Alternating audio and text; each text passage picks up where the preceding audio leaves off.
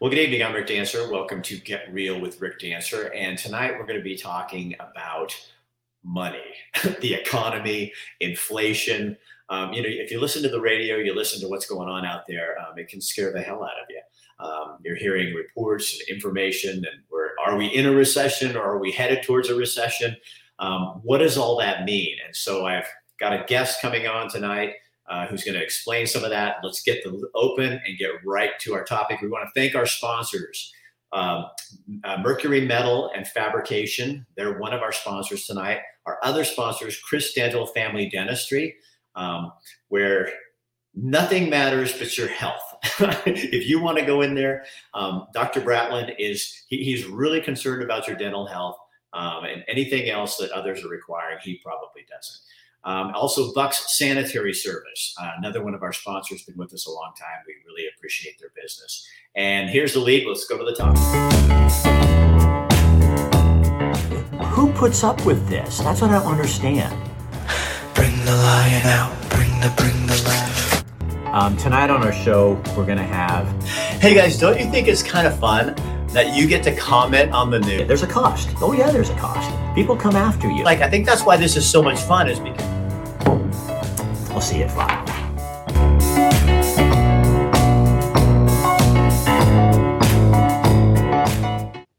And joining us, hi Andreas, how are you, man? Hi Rick, how you doing? I'm doing well. So um, Andres is somebody I'm acquainted with, known for a while. Um, he is a private wealth manager and partner at Creative Planning, as well as a CFP certificate. Uh, Creative Planning is a registered investment advisory firm that manages or advises on more than 20, 225 billion in assets and serves clients in all 50 states. So that's the technical stuff we got out of the way. Andreas, thank you for coming on. Um, Kathy and I, this is a conversation my wife and I have a lot. Is oh my God, what's going on? How mm-hmm. how did we end up in this place where two years ago, a year ago, the economy's booming, everything's going great. Um, we're moving, we're looking at all this stuff, and now all of a sudden, guys, gas prices are making it hard to just drive to Helena to go to the gym, and you know, and so I thought, you know, Andreas knows his stuff, and I think let's have him on and just you can't not just folks, he can't give advice, um, you know, unless you're a client of his, he can't give advice. So this is just going to be a discussion about because you follow this stuff. I mean, you watch this, don't you, Andreas? Yeah, yeah. No, I uh, I have to watch it on a on a daily basis, and uh, that's the the interesting thing about working in the industry. It's always different. It's it's it's never it's never the same. Uh, what's uh, what's true today might not be true tomorrow. But uh, again, there are some just basic rules in investing uh, that are always there. It's just the causes and everything related to that are always are always different. so it's it's definitely a, a, a trying time, but an interesting time to be be in the industry. Yeah, and I think it's what's what's what's so frustrating is because it becomes so political. So you got the far left and the far right giving their spiel on how we got here, and, yeah. and usually that's tainted. Um, yeah. Somebody trying to get elected or not get elected or get their party to look better and that kind of thing. And I'm just done with that. Um, so I thought, why don't you start with how did we get to this place? Yeah, no, great question, and I uh, I got to do my disclosure that you know, my views are not necessarily the views of creative planning or, or my colleagues at the firm. Always get to get those good disclosures out of the way, but you know when you really reverse back to where we were during COVID, uh, which was a very interesting time. Basically, you had overnight the uh, economy get shut down. We were told to stay at home, shelter in place. We didn't know what was going to happen and I remember going through that time, and there was a lot of people out there that said, wow, this is going to be an economic ice age. And this is just going to just sideline the entire economies. So when we think about what happened in March and April of 2020, we had the uh, Trump administration really push trillions of dollars into the system by supporting businesses and uh, giving out PPP loans uh, and employee retention. Uh, all, all, and tons of money went out into the system. Most of it was never, uh, never. With the point was not to repay it back. Okay, so you've got that component, which is already an inflationary environment because what happens shortly after you had things where the lockdowns eased, uh, vaccines came into place, and then the um, uh, and then states started opening up because of that. So it was it, it was far worse economically than a lot of people initially thought. And then what happened is you still had COVID coming on, uh, going on, and then you had the uh, Biden administration that came in and gave money out to people instead of businesses. So you have these trillions of dollars in the system, and then all these people were staying home. So what did they do? They bought stuff. You had uh, travel went absolutely to zero, but home improvement projects went absolutely through the roof because people were like, "Well, I'm stuck at home. Why why not do that?" Right. And a lot of inflation is related to capital goods and a lot of those goods and services that come in. Well, couple that when you have these lockdowns everywhere else, where they're constraining the supply because of the lockdowns in other countries, the United States, uh, you know, mandates. So what happens is is you have this excess demand with not enough supply. That is the perfect recipe right there for inflation. That's right. that's it in a nutshell. Uh, and so that's really what has happened. You've had trillions of dollars, and now we're in a situation where, okay, so this money is getting spent through the system. It will be spent through the system here shortly. And then you have other aspects of, you know, you have geopolitical stuff going on in the Ukraine, which is, uh, you know, causing fuel prices to go up. You have short supply uh, in uh, in the United States, right? We were an exporter, now we're now we're an importer and a, a lot of that is um, is causing this inflation everywhere. So what does the Fed have to do, right? Because the Fed goes, our mandate is to control inflation. What do right. we have to do? So does raising interest rates how, how does that work? Uh, it, it can uh, it, it, can work uh, it, it, can work to an extent and the the thing that it really comes down to is if people are still buying goods and services, it's going to be difficult for the Fed to truly control that long term because they can control it a little bit. But if you if you think about the Fed, what they do when they, when the economy struggles, they lower interest rates, and then when it goes up, they're raising interest rates to kind of cool everything cool everything down.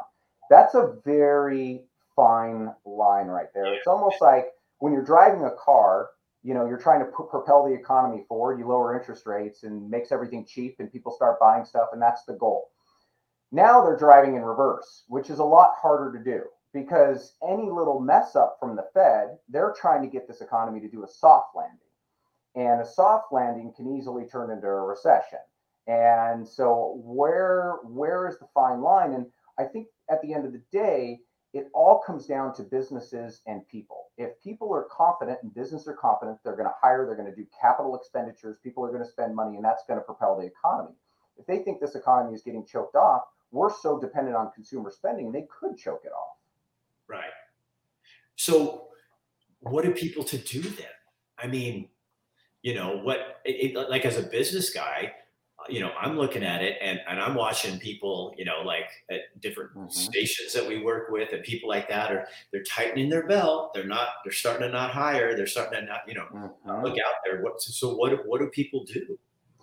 Well, and you have two components going on with that right now. You have labor shortages, right? Pick an industry, there's a labor shortage. Every, everywhere, there's a labor Everybody shortage. in Montana, I mean, we came from Oregon, and I know it was really bad there. Here, though, you got places that they're shutting down for a couple of days a week that yeah. never did before because, and it's not because they don't have the business, it's because they don't have. There's a radio station that airs this commercial, and this guy who owns the restaurant is pretty smart, actually. He says, "I can't mm-hmm. provide the service that you that I expect to be able to provide mm-hmm. if I'm mm-hmm. on this Tuesday, Wednesday. So we're shutting those two days down and staying the rest." Mm-hmm. I mean, yeah, that, that's a huge issue.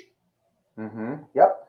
So and, and, so if you if you think about kind of how the economy works in that front, there's there's a couple components with a lot of more of I would say the mature um, or uh, um, uh, businesses related to consulting, a lot of those things, maybe engineering. Um, you have had a lot of people during COVID retire, right? So you've had this this whole population that said, well, screw it. I was going to retire in 2024. I'm just going to do it now.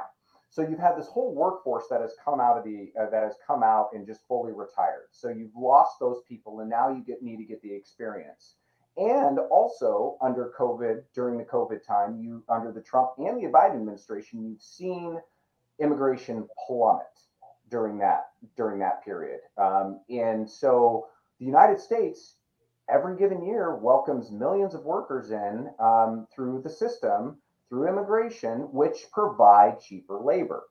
So we'll go back in time and history real quick to Japan.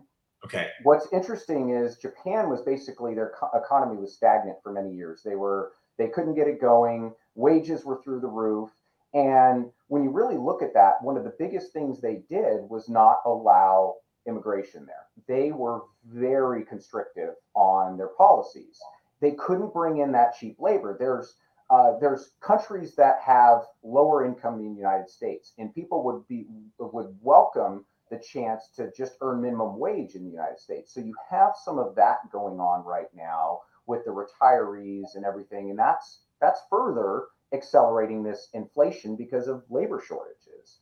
Uh, you also have seen an interesting thing in the last few years. Since World War II, we've been full blown globalization. Uh, globalization is great. You know, manufacture this widget in Vietnam, bring it to the United States, complete it, do all that. Now, because of COVID and the supply constraints, you're actually seeing deglobalization. You're actually seeing companies build back in their domestic territories. And that's an interesting transition because one, that takes time to do. You can't just start a factory overnight. And Right. two, you have to um, uh, you have to bring all that supply and you have to figure out um, how to do it in your country, and it's going to cost more. So that's a negative effect. So you bring all that in, coupled with everything else going on with the money in the system, and you know it's no wonder where we're at right now. So, in your opinion, how much has uh, Biden's uh, uh, green new Green Deal reduction of you know producing our own oil and gas here in, in the United States? How much has that played into this? Well, I think it, I think it's played in some. Uh, it's definitely played into the equation um, it- because years ago uh, we were a net net exporter for the first time, and then now we're basically an importer. So that's going to have that's going to have an effect w- uh, where it is, and you know, without going too far down a rabbit hole of uh, you know the world we're in, whether it's good or bad. In the short term, it's going to have a negative effect, right? From an economic perspective, it's a negative effect when the the uh, the biggest electric car manufacturer says that we we need more oil right now, and he's hurting his business. That means we we do need it on the short term. So. Right. And, and when you do things like reverse release reserves or anything like that, that doesn't do anything. We're talking minuscule amounts. Um, really, the, there's two functions of, of that supply: supply and demand demand is high for oil right now supply is lower coupled with geopolitical issues so you're going to have that um, it, it, it's it's sad to say but a recession if you think about how much trucking has in terms of fuel consumption in a year in the united states if there was a recession that would immediately swing back uh, on on oil supplies um, because there would be less demand so Yeah. there's different ways to do it What it, when, when we went looking for a couch, and the guy said that cost me fifty-one percent more because of the shipping to get it here. Mhm. we looked at each other and just like, oh my god, you know, because it's affecting everything. All right, I'm going to do have a, a couple of breaks here. Yeah. And when we come back, let's talk about the stock market and what you're seeing and historically and kind of what people might be able to expect. Okay.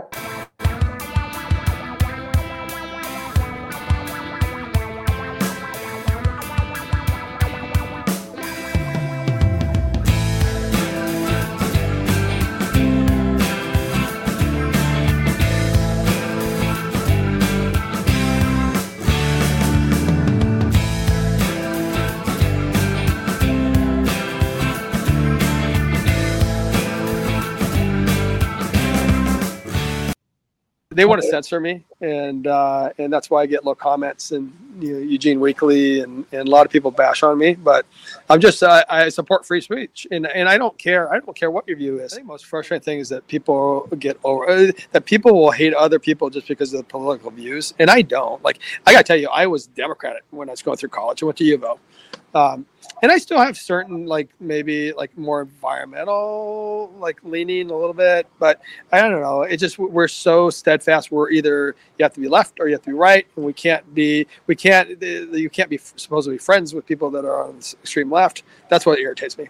And and also, I mean, it doesn't irritate me the negativity I get. I, I try to my staff will get messages and I don't want to listen to them we get voice messages and emails and and you'll you'll have stuff you know you'll see and i that irritates me but and that's Dr. Michael Bratlin, one of our sponsors. And before that, Bucks Sanitary Service. Pretty fancy toilets, huh? There, Andres. Yeah, actually, I, I uh, uh, my wife works in the building industry, and they had one of those uh, uh luxury toilets one time at their VIP event, and I was just, I was amazed. I walked in, I go, "This is like, it, it's incredible." It's, it, yeah, yeah no, well, he takes those to forest like forest fires and not only weddings and stuff, but he also supplies those for forest fires. So those guys and girls are out there fighting the, wow. blazes. They get a shower afterwards and that kind of stuff. And he has some great stories. So yeah, it's an interesting, interesting mix. And Dr. Bratlin was talking. We had an interview the other night. And he was talking about he puts up billboards thanking Joe Rogan and uh, and uh, Elon Musk for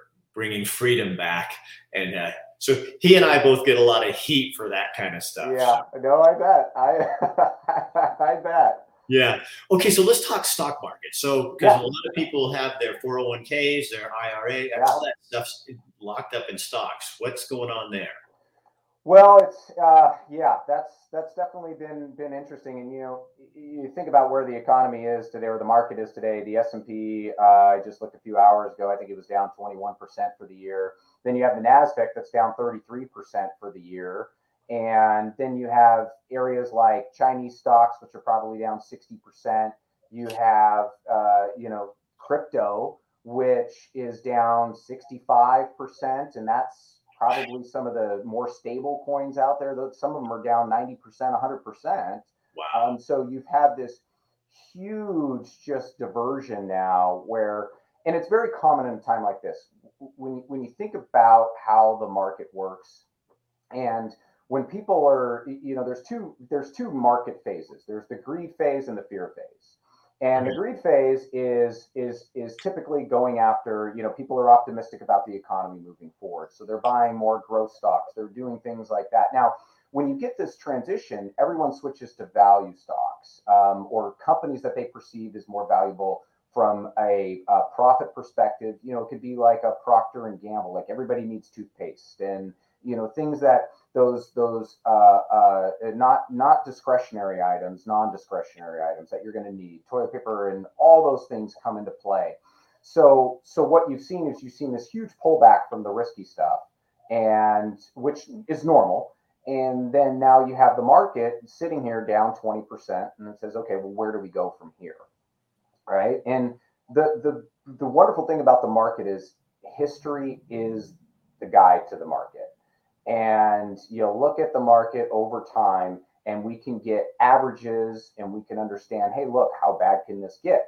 So I think when everyone thinks about the market, there's always 2008 is probably the biggest, you know, in recent memory, right? Because most of us weren't around in the Great Depression, or if you were, you were raised by parents the, from the Great Depression. And if you were raised by parents from the Great Depression, you got taught to keep everything and throw nothing away. And uh, and and you know, just like my mom is just she'll never throw anything away because she was raised in a in a post-war time and uh, in in Europe. Uh, so it's you know it's your your mind's your mind and the lens you look at will kind of set your future for you. And i think a lot of um, millennials haven't really had a market turmoil.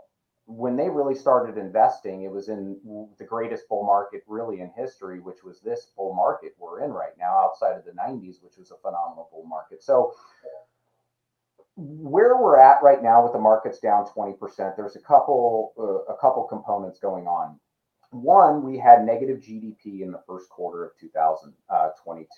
Okay, so for us to be in an official recession by the by the government, we have to have two consecutive quarters of negative GDP. So we've had one.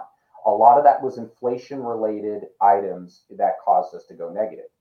So we're just wrapping up. We're about a week away from the from the second quarter being wrapped up, which means someone sometime in July, August, our preliminary GDP data comes out, which will tell us whether we're in a recession or not. Now, for for people in the equity markets, it, it all that does is basically set a moment in time for you for looking at the averages. If we are in a recession, it's going to be all over the media. Everyone's going to be talking about it. People are going to start liquidating their their assets because they're getting nervous. And and you, you, know, I'll first off say you shouldn't do that. Um, uh, you know, the history will tell you that's not a, a good thing to do. But it's going to cause a lot of stir, and the media is going to feed into that, right? Recession here, recession there. So it's going to spook a lot of people. But if we are in a recession, you're, you're in the history of the market, your typical recession lasts about 18 months.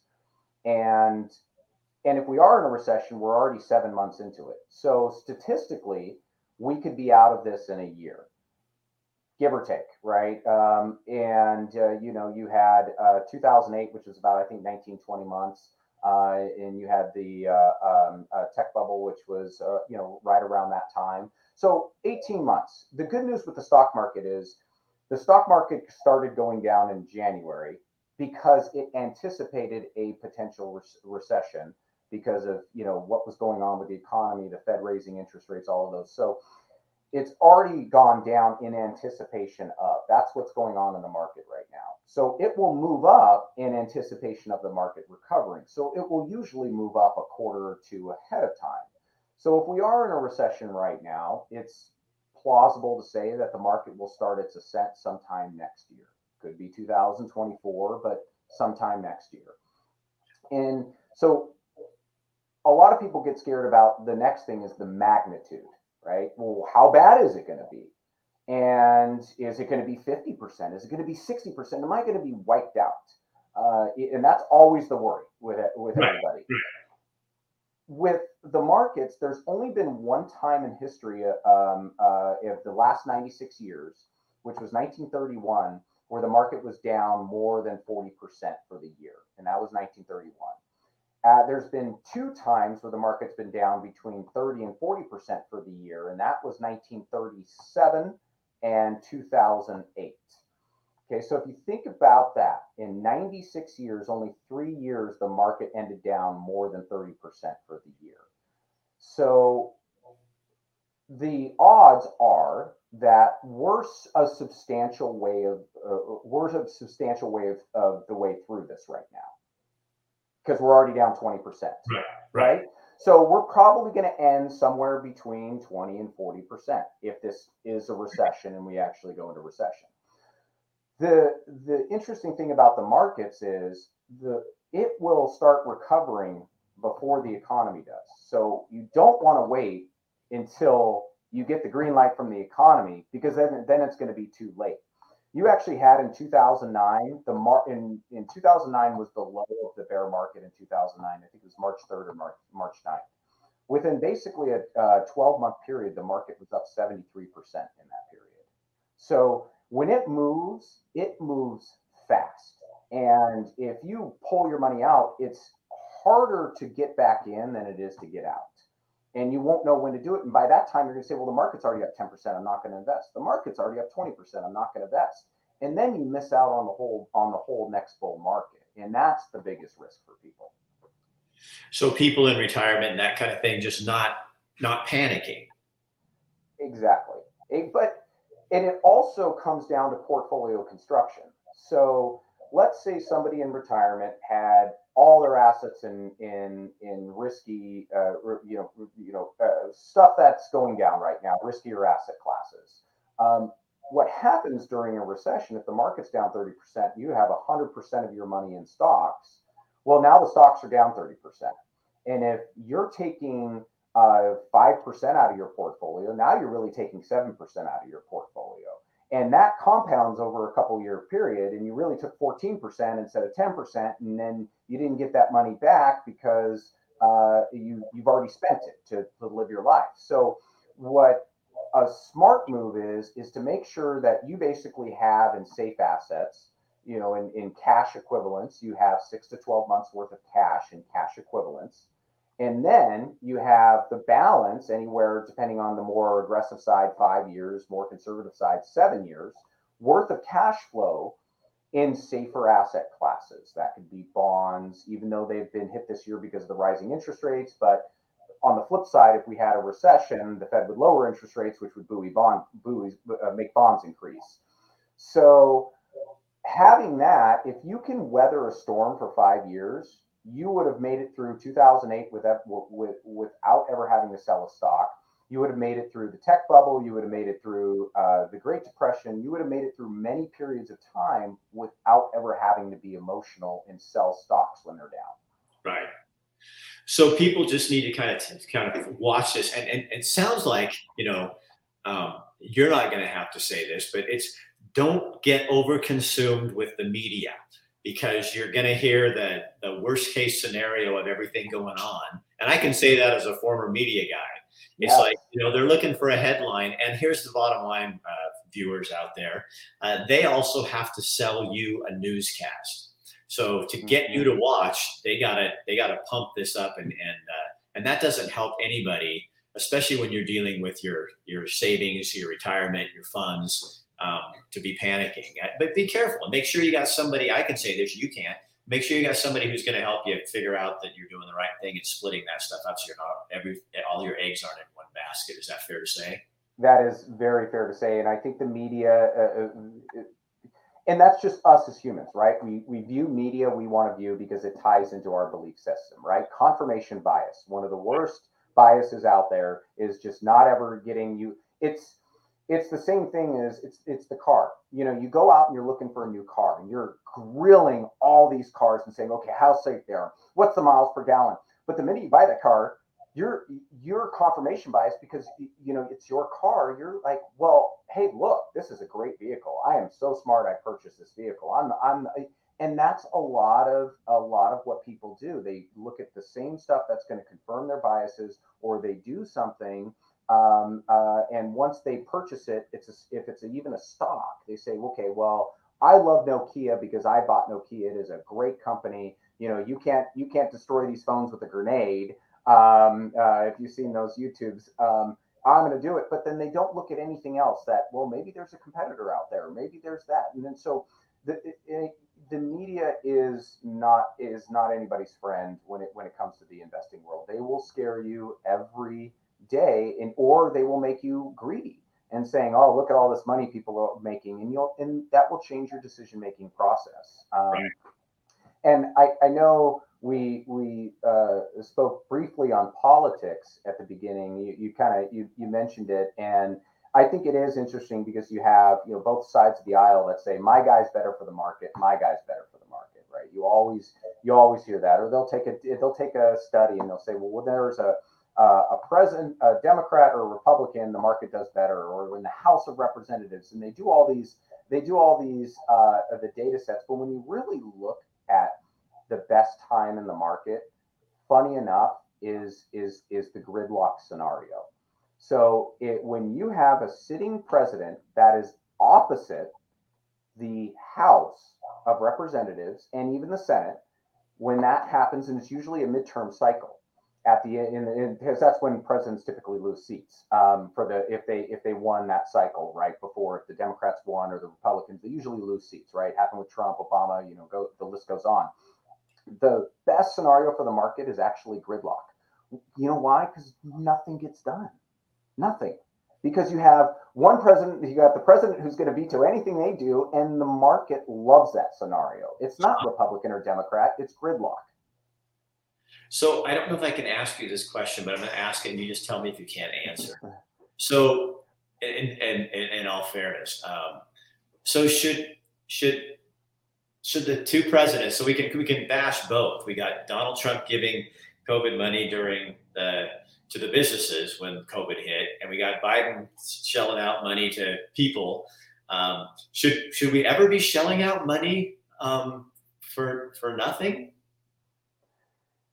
I think that's that. That is the uh, that is the biggest point of of uh, of argument between um, a lot of people out there, the fiscal conservatives, and people say, well, no, that's the government's role. And a lot of people would say, no, that's not the government's role. Um, did that get us? Did that get us into this?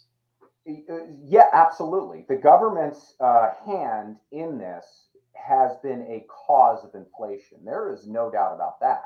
Um, the government being involved in giving out money, you can't just you know print helicopter money and expect no inflation. It's just it's it's going to happen. So, but there was certain things where the government did get credit uh, for. So, in COVID, kind of March, right at the bottom of the market, bonds were actually going down. They were down. There was a couple days they were down three, four percent a day. You know, they were down eight or nine percent.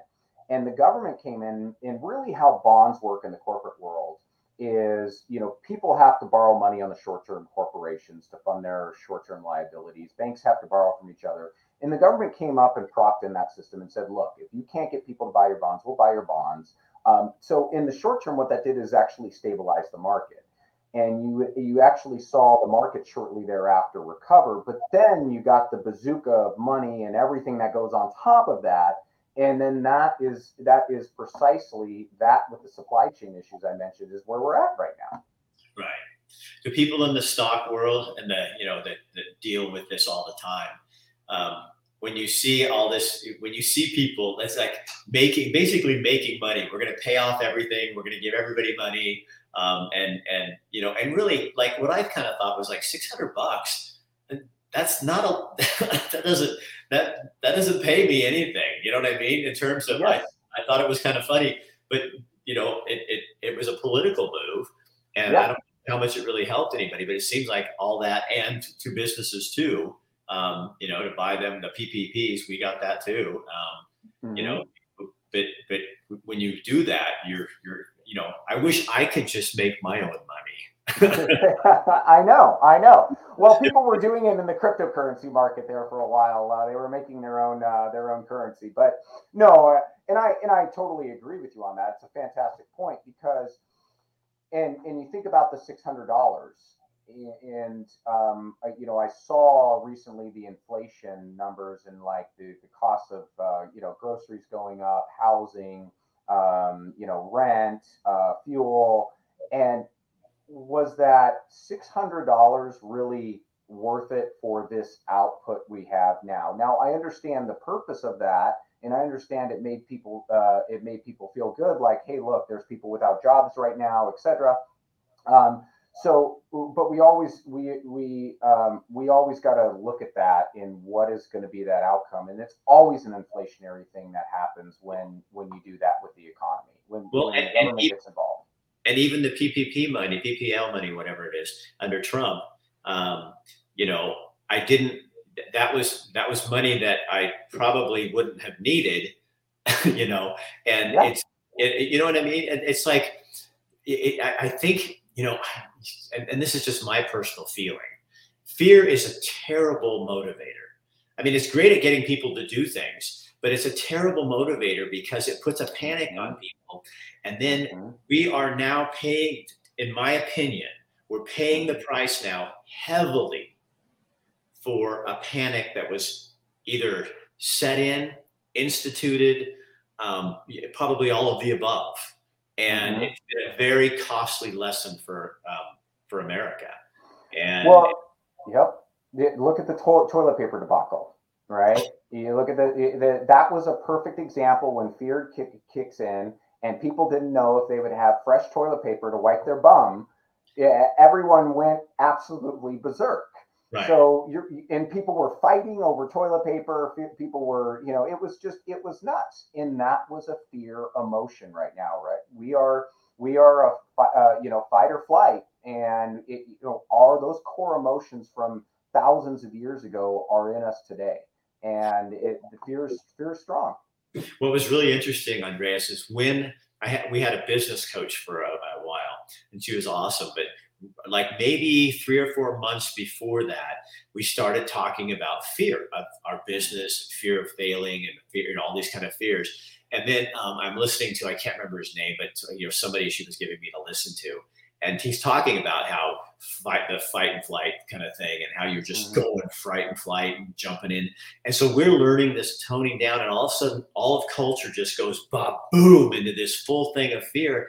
And I was going, I looked at my wife and I said, we are getting the best education. This is taking everything we've learned for four months and sticking it right in your face, saying, So, what are you going to do? And that's one thing. So, I was never afraid because I knew that fear was not, and I'm not like a perfect guy, I'm just saying, I wasn't afraid because I knew that was not going to make me make the right decisions. Fear Mhm. rarely makes people make the right decisions, it usually Mhm. makes you reactionary.